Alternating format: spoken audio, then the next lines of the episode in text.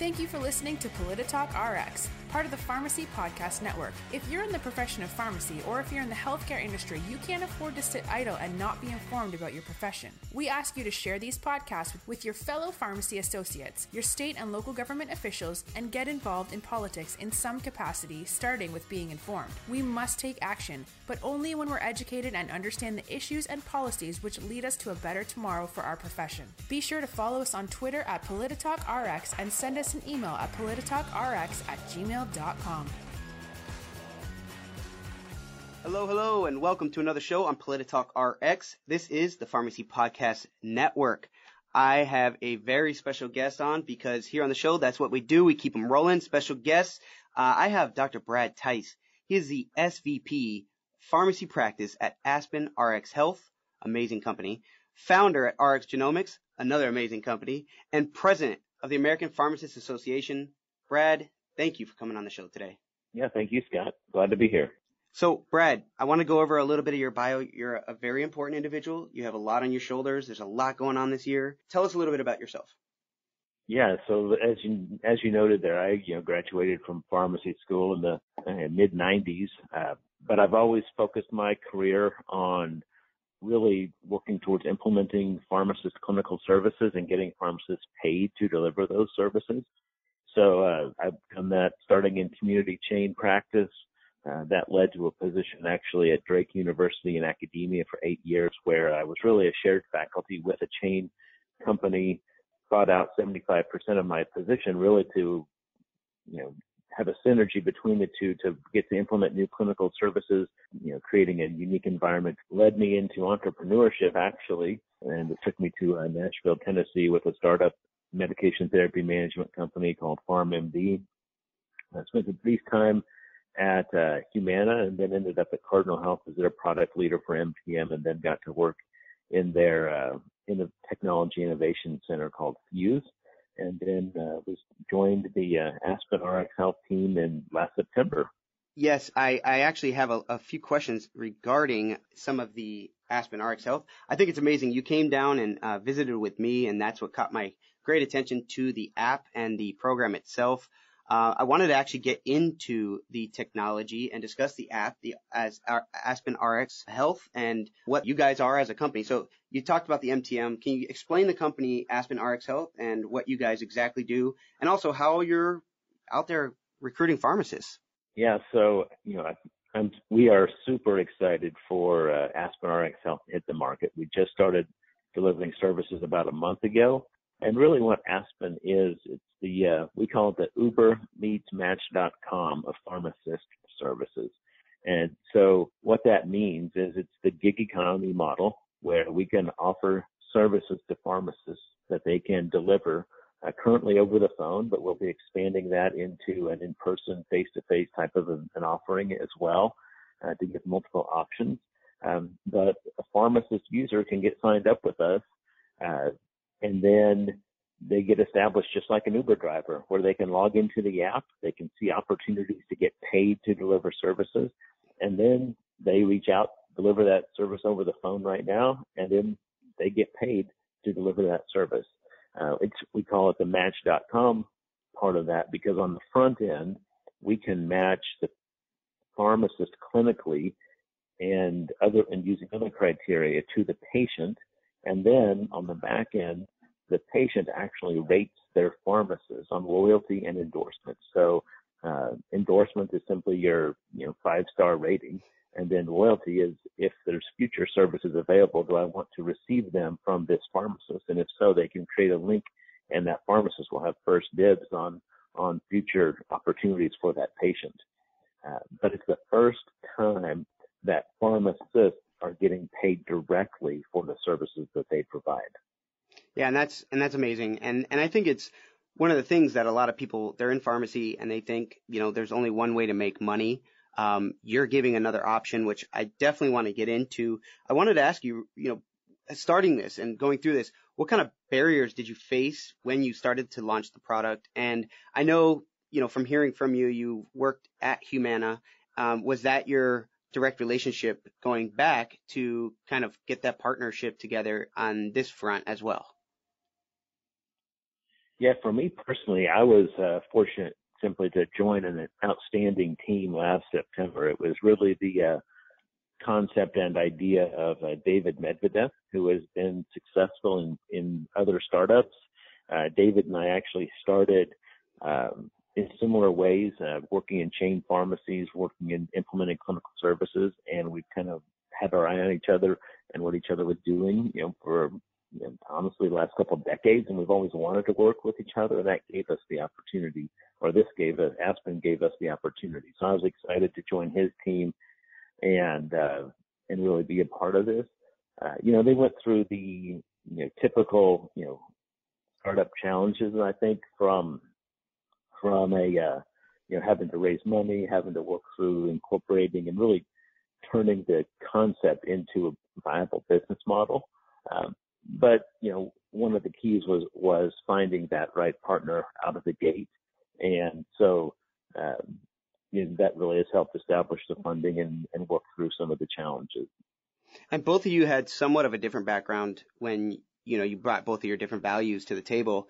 Um, you know, I think that's important, especially when we speak about entrepreneurship. And it seems like your past, you have a lot of that already in you. Uh, and and as you said, David as well does.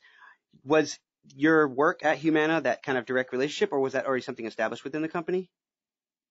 No, that was already established uh, within the company. It certainly helps to to have a network and have relationships, and um, actually you know, already established before I came on board. Right, absolutely. So, as an entrepreneur, I would like to hear more about what you got, like why you got into creating the next big opportunity for pharmacists. Did you, you know, did you find this? Did you see Uber and see, wow, that's an awesome opportunity? Did you see innovations like that, or what sparked your interest? Because the reason I ask that is a lot of students, a lot of pharmacists, you know, they're not out there looking, searching sometimes, and they don't see what's available or what potential, or they see like a gadget or a technology, and then they say, you know, oh, well, that's cool. Instead of saying, oh, well, let's adapt that to my area of pharmacy or my healthcare space. You know, what, what got you into this space? Yeah, I actually got started in entrepreneurship going back to my days in academia, and I was seeing opportunities where um, pharmacists uh, for example, we, we had a communications teacher in the pharmacy school that was uh, using cornflakes and smearing them on with gel on chemistry goggles, lab goggles, to simulate cataracts, and then to uh, you know to create to teach pharmacy students empathy for patients. And then when we started looking at entrepreneurship, we saw some of the same teachings going on where uh, the entrepreneurship faculty were actually doing the same thing, only they were using it to develop new products, new business concepts to help more than one person at a time bring new solutions to market. And they were doing the same things with uh, oven mitts and unwrapping Hershey's Kisses uh, to simulate arthritis on the pharmacy side to again teach empathy on the on the entrepreneurship side to develop new products. And so we actually started a an entrepreneurial leadership uh, um, group called Delta RX at Drake, and uh, that really got me into the entrepreneurship side. But it's always been about getting developing clinical services for pharmacists, and then bringing those to market and helping being able to help advance the profession further faster uh, by getting pharmacists paid for those services. And so that's really what has spurred my entrepreneurship interests, and then you know the rest of it, the business school, the others have just been drivers to help achieve that goal. Uh, and then you know David as well, he's he's done a great job and his team of focusing on uh, seeing identifying problems, um, simplifying them, and bringing the solutions to market.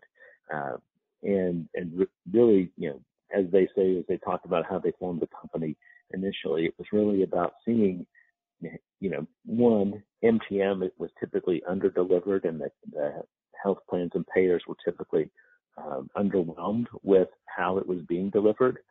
And then two, seeing the changes in the different dynamics in the market with overgraduating pharmacists, pharmacy students and to, to become professionals and, and, and where things were headed in the, in the industry, and really not just the industry across the entire market uh, seeing an opportunity for this model to to really fit and make sense. And, and I love that. I wanted to jump into the conversation actually about technologies. You know, as we see many new innovations and private companies jumping in, we see the Amazons, the, you know, Google Healths and, and so on. There's a lot of fear rising among many in the professions, different professions, but many in our profession, uh, you know, as though the technologies may force them out of a job. So what would you what kind of advice or message would you give to those people feeling that anxiety about technology and the disruption?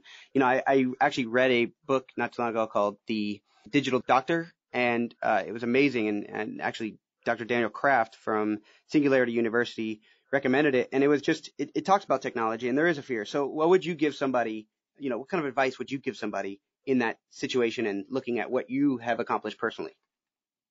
Yeah, you know, I, I can understand those fears. I think when we think about where we're at today and kind of the status quo, I think the status quo will be disrupted.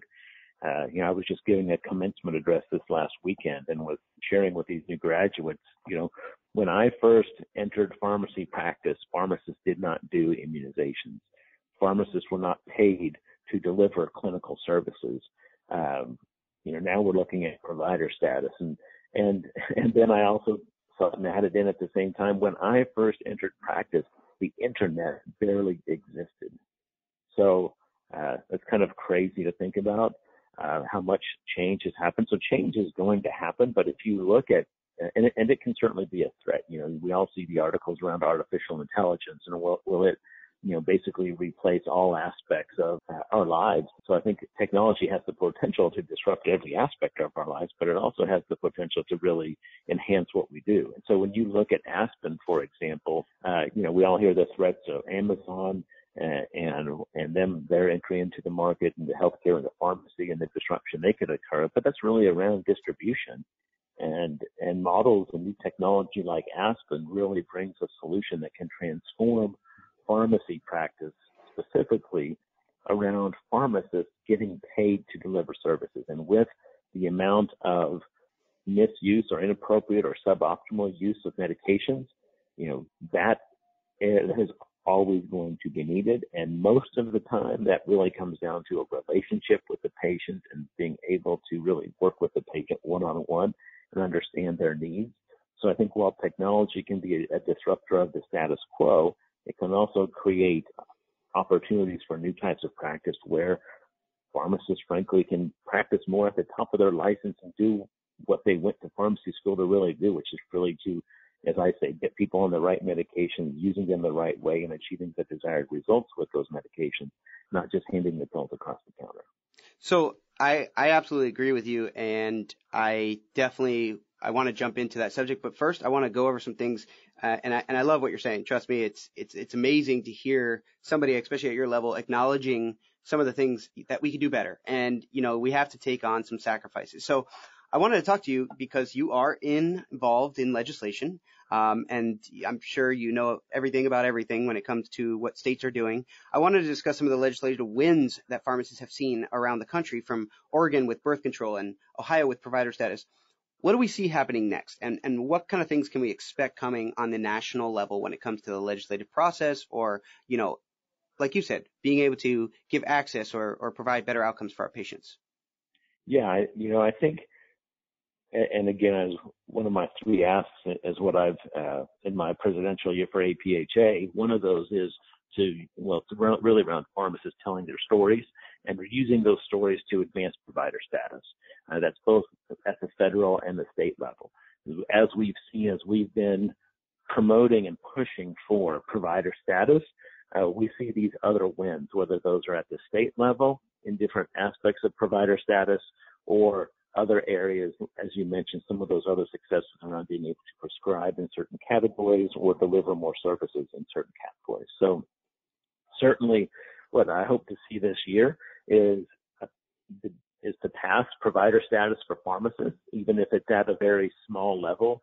Uh, I think there's uh, opportunities to get our foot in the door, and there's increasing recognition of the value of pharmacists from what we've been doing, from from the advocacy around provider status, and we've seen.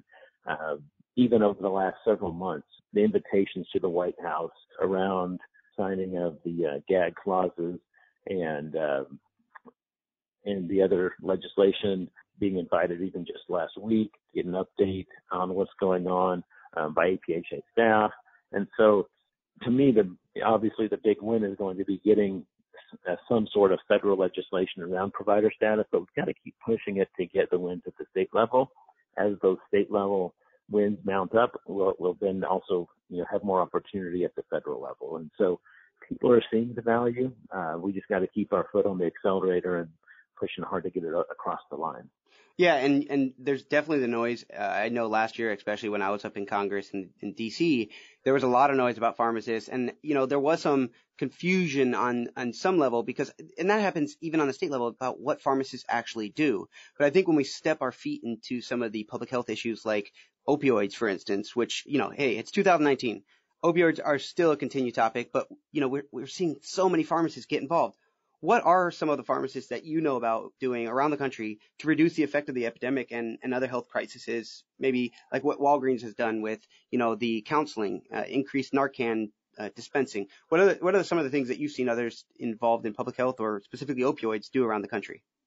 Yeah, you know, we're we're I think we're what you mentioned. We're seeing more uh, naloxone training, pharmacists being able to be uh, supportive. I think uh, there's certainly an opportunity for uh, pharmacists uh, even provider status to be passed. Obviously, we're seeing more take back programs and more understanding of that. So really, uh, it's more uh, about training and education on pain management and mental health and being able to help pharmacists work through those issues on, on mental health and opioids better. And, and we're seeing different programs and different training to give them access and really see them as a solution. You know, uh, within, I was talking to one state recently, uh, where they were part of how they advocated for pharmacists to be specifically involved in the uh, naloxone trading is, is around the distribution. I believe this was South Carolina actually, and uh, they one of their points is that when you simply provide the naloxone to law enforcement or other places, uh, that stock does not get rotated. And this seems like maybe a simple solution for um, for pharmacists, but but when you run it through the pharmacies, that stock does get rotated, doesn't expire. You can make sure people have the right drug that's a good quality drug. And so I thought that was an interesting solution for how pharmacists can get involved, even at a distribution level, to be more a part of the community health and public health efforts. Yeah, and you know we hear a lot of communities talk about you know, hey, opioid deaths are down, opioid overdose deaths are down, and some people may take that as well. The problem is residing, and what I've talked to epidemiologists about was the fact that they're still getting a lot of overdoses. It's just there's a lot more Narcan, which we see is obviously preventing a lot of the deaths that we were seeing in years past to hit that plateau, but they're still seeing the overdoses. And so I think even when we see pharmacists in areas like MAT and, and the medicated assisted therapies and, and, you know, being on hand in these, you know, primary care or mental health clinics, that we're going to start to see that the right drugs are given, the right doses, there's uh, adherence to those medications, and truly I believe that pharmacists will have one of the biggest hands into therapies moving forward. But I wanted to jump into some other topics. So PBMs. Sorry, we have to get into this topic. I get on it almost every show I feel like now. I want to switch over to the PBMs and talk about what what it is we're seeing, you know, what needs to be done and what can pharmacists do to help without getting themselves into the spotlight because I feel like that's one of the fears. I just wanted to hear it, you know, uh, give me your elevator on, on, on PBMs. Yeah, I think it's, it's, this is actually, I think, one of the additional benefits of us lobbying for provider status, uh, seeing the value, getting the legislators' ear more. Uh, I think we've been working great as a profession across some of the different associations uh, to also you know bring this to light. And you're seeing from the state association traction to APHA, NCPA, NACDS, really the light is being shown, and people are you know getting the getting the understanding that needs to be there around the different spread pricing issues, the different uh, DIR fees, direct and indirect remuneration fees that are being used inappropriately uh, this is what's leading into rebates. These are what is leading to the high cost of drugs. It's crazy to me to think about even something like insulin that when I was back in the stores in the 90s was, you know, you know, 19 to 25 dollars a vial, and now it's 200 dollars a vial. And you know, people are finally starting to understand this, uh, getting a lot more visibility. We were extremely disappointed. I think the entire industry was that uh, CMS and, and, HHS didn't do more in their latest ruling. Um, they, I think everyone sees what's going on and is looking for the right way to address it. I think honestly one of the biggest challenges is simply the scoring from the Congressional Budget Office. Uh, it's both what's uh, a problem with uh, getting provider status passed, and it's a, pro- it's a problem with uh, how they're scoring this legislation that is making it seem like costs are going to go up, and it's not accounting for the realities in the middle uh, and the savings on the medical side. Because every time we see pharmacists involved with healthcare, we see healthcare costs go down and, and I really see that as a solution for the future. Well, and I think we've been hearing that for a long time. I mean, even from people uh, back in 2012, the uh, U.S. Surgeon General stated the same thing. You know, we see things that we can do uh, to help, like collaborative practice, for instance. What do you say to the pharmacist who feels already overwhelmed? You know, you got the independent or these, uh, you know, chain pharmacies, how be it, what have you, but you know, they already have this crazy job, a lot of things, uh, you know, responsibilities, part of the role. Um, but you hear things like collaborative practice and more counseling. You know, you have to do more counseling. In, in a lot of people's heads, they're thinking, whoa, you know, we've already had vaccines. We saw this with MTMs. We didn't make more money to do those, but we had to do them as part of our new, you know, st- st- stats to keep our jobs what what would you say? I mean, you found a solution obviously for MTMs, and, and I feel like it's going to take off major. Uh, but what do you say to those pharmacists and and that are hearing that you guys are at APHA or other people are pushing for, you know, more responsibility? Let's say. Yeah, well, I think there's there's a lot of different answers to that. Uh, it's multifaceted uh, question and an answer. Um, you know, first of all, on the on just the workplace well-being issue, uh, APHA is and seen it a, a year and a half ago at the at the House of Delegates in March of 2018. We saw pharmacists in tears from the way from what they were having to deal with in the workplace, and uh, I think that really opened our eyes as to how significant the problem is. We've had different task force on workplace issues going back to the time when I was a student in pharmacy, so that's the early 90s. And uh, everyone has kind of worked to address this, but it's coming to such a head right now, and it's such a um, APHA, for example, uh, has seen the need, has put major efforts into it, including uh, having a workplace uh, consensus conference on workplace issues this July, mm-hmm. and bringing in uh, stakeholders from across the industry to say, okay, how do we address this? But but really, the the way to address it and the issue is the what's going on with pricing. And when you're an employee in a of a large company, oftentimes you are shielded from seeing the actual pricing uh, that's happening, that's driving your stresses in the workplace. It's causing reduced staff and other things. And, and so, uh, and that increase your workload. And so I think that's one of the keys with Aspen is that Aspen is the first time we've really separated the product and the service. And so I think you'll see that as you, as you say, I'm, you know, highly anticipative of expanding that and expanding the model and, and really providing pharmacists that opportunity and, and then providing pharmacists an opportunity uh, to contract back with a, a, a, pharmacy locally to say, how do I deliver these services much like a hospitalist uh, to a hospital, a physician with a hospital contract to say, I can deliver these services. I have this panel of patients. You know, there's going to be on-site needs from distribution, from flu shots or other vaccinations and other types of in-person services that Aspen's not looking to do. And, and so it can be a great model for disrupting that pharmacist practice and getting the pharmacist more leverage. I think part of the other answer is really new models that are emerging to disrupt the PBM uh, foothold. For example, we don't need PBMs to do more than adjudicate claims.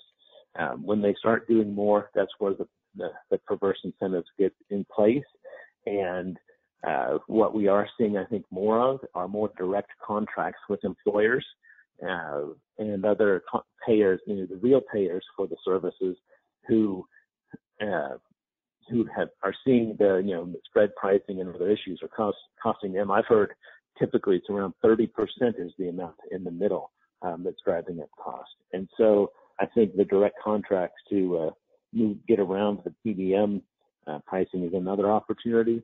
And, and so, you know, really it's about, you know, addressing the area or the issue from multiple different angles. I agree. It's it, definitely a multifaceted approach.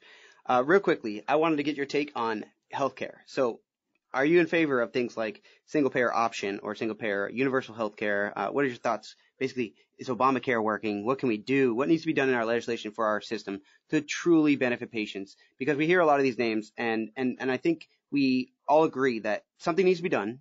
Drugs are too much, and people aren't getting the quality of healthcare that they deserve. Uh, and, and I think it's a pay for play almost in healthcare in today's market. You know, it costs so much for insurance. So what do we need to do from your perspective?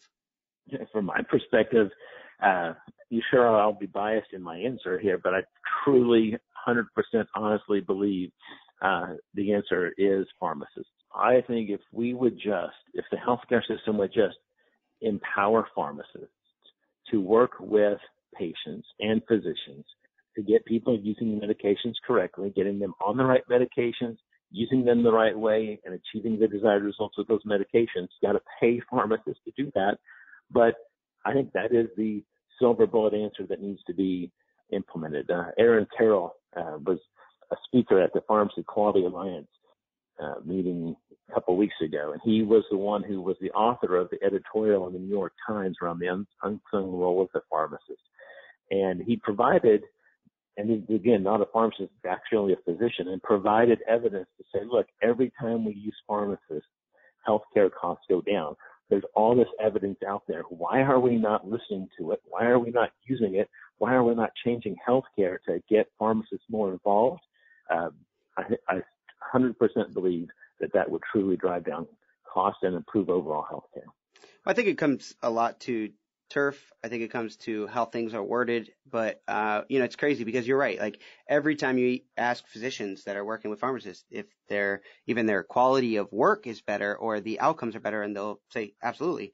I think that it's our duty and our job, and I'm going to work with you guys as well uh, as best you know to my best ability to just continue to educate people on what pharmacists do because I think unless you're truly sick, you don't really get to see the actions of, of a lot of our clinical work.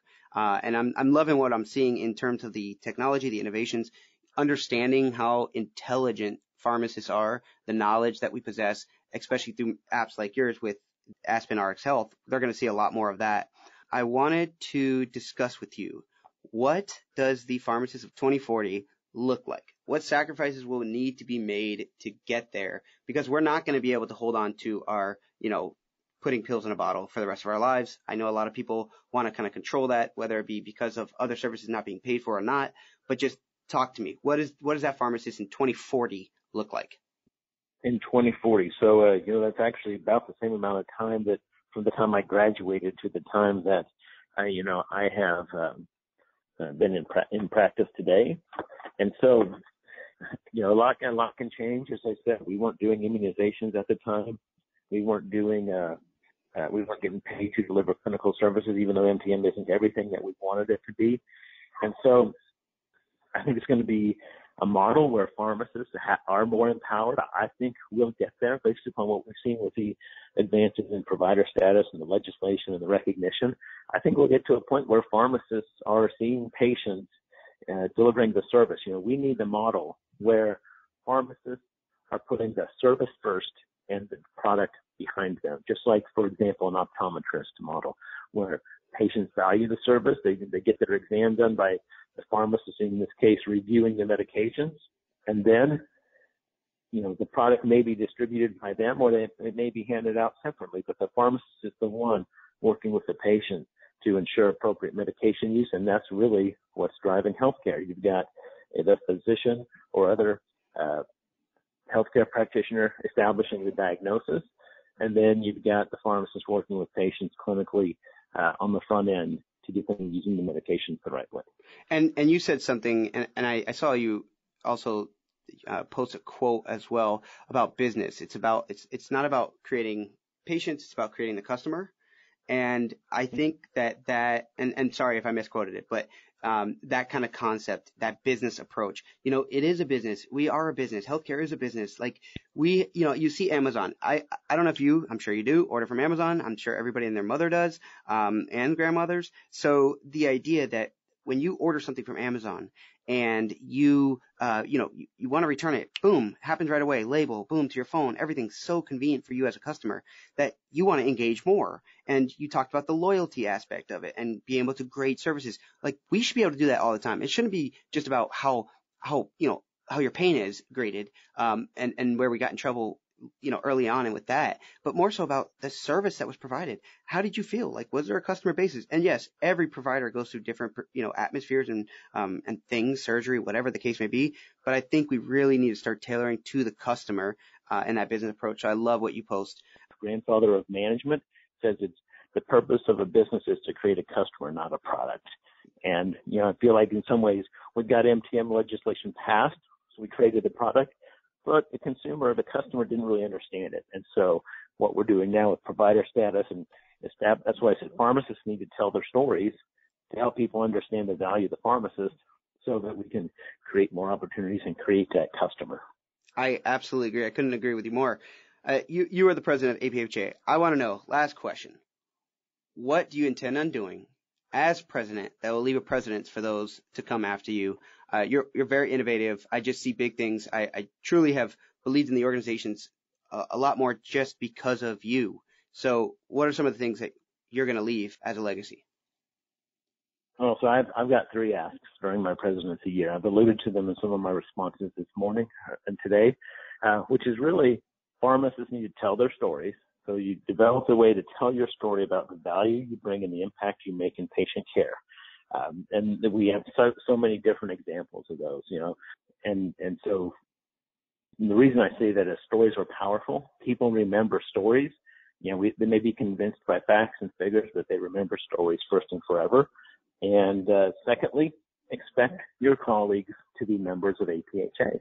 And and you know, I'm not just asking people to be members. I'm saying expect your colleagues to be members in addition to you being a member, because uh, we've got to work together to advance the profession and every pharmacist, you know, once they choose to be a pharmacist is a part of the ever developing story of the profession. And so, and, and APHA, you know, uh, is actually uh, launching new member models. They're coming out in the next probably week actually, where where we are establishing tiered membership. So we're trying to meet people where they're at. So if you're in a different part of the profession that has another organization that, that you think represents you more directly, you should be a part of that. And, and every pharmacist should be a member of their state association. But I also believe every pharmacist should be a member of APHA. And so we have a, if you just want to be informed and involved, informed and, and access to the electronic, it's, it's not going to be much more than $100 to be a member of APHA. So I think every pharmacist can afford that.